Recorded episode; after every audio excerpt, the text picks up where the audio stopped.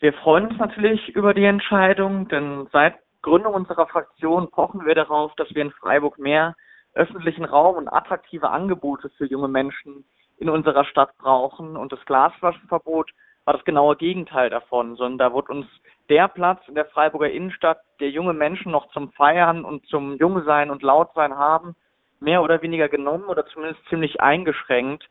Und das fanden wir nicht verhältnismäßig und wir freuen uns, dass das Gericht das auch bestätigt hat.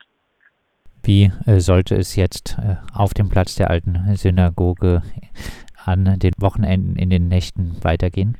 Die zusätzlichen Maßnahmen, die die Stadtverwaltung beschlossen hat, zum Beispiel ähm, die erweiterte Öffnung von Toiletten im öffentlichen Raum oder auch die zusätzlichen Müllcontainer bleiben ja bestehen. Und wir sind überzeugt, dass diese Maßnahmen schon deutlich greifen, um das Müllproblem ähm, beispielsweise in den Griff zu bekommen. Zum Sicherheitsproblem finden wir es ganz klar, und das hat auch das Gericht so gesehen, dass nicht die mitgebrachten Flaschen von Leuten, die friedlich ähm, dort ihre Freizeit verbringen, das Problem sind, sondern wenn jemand Flaschen auf Unbeteiligte oder Polizisten werfen will, dann bringt er die in der Regel und greift sich nicht irgendwelche äh, aus, die sonst dort rumstehen.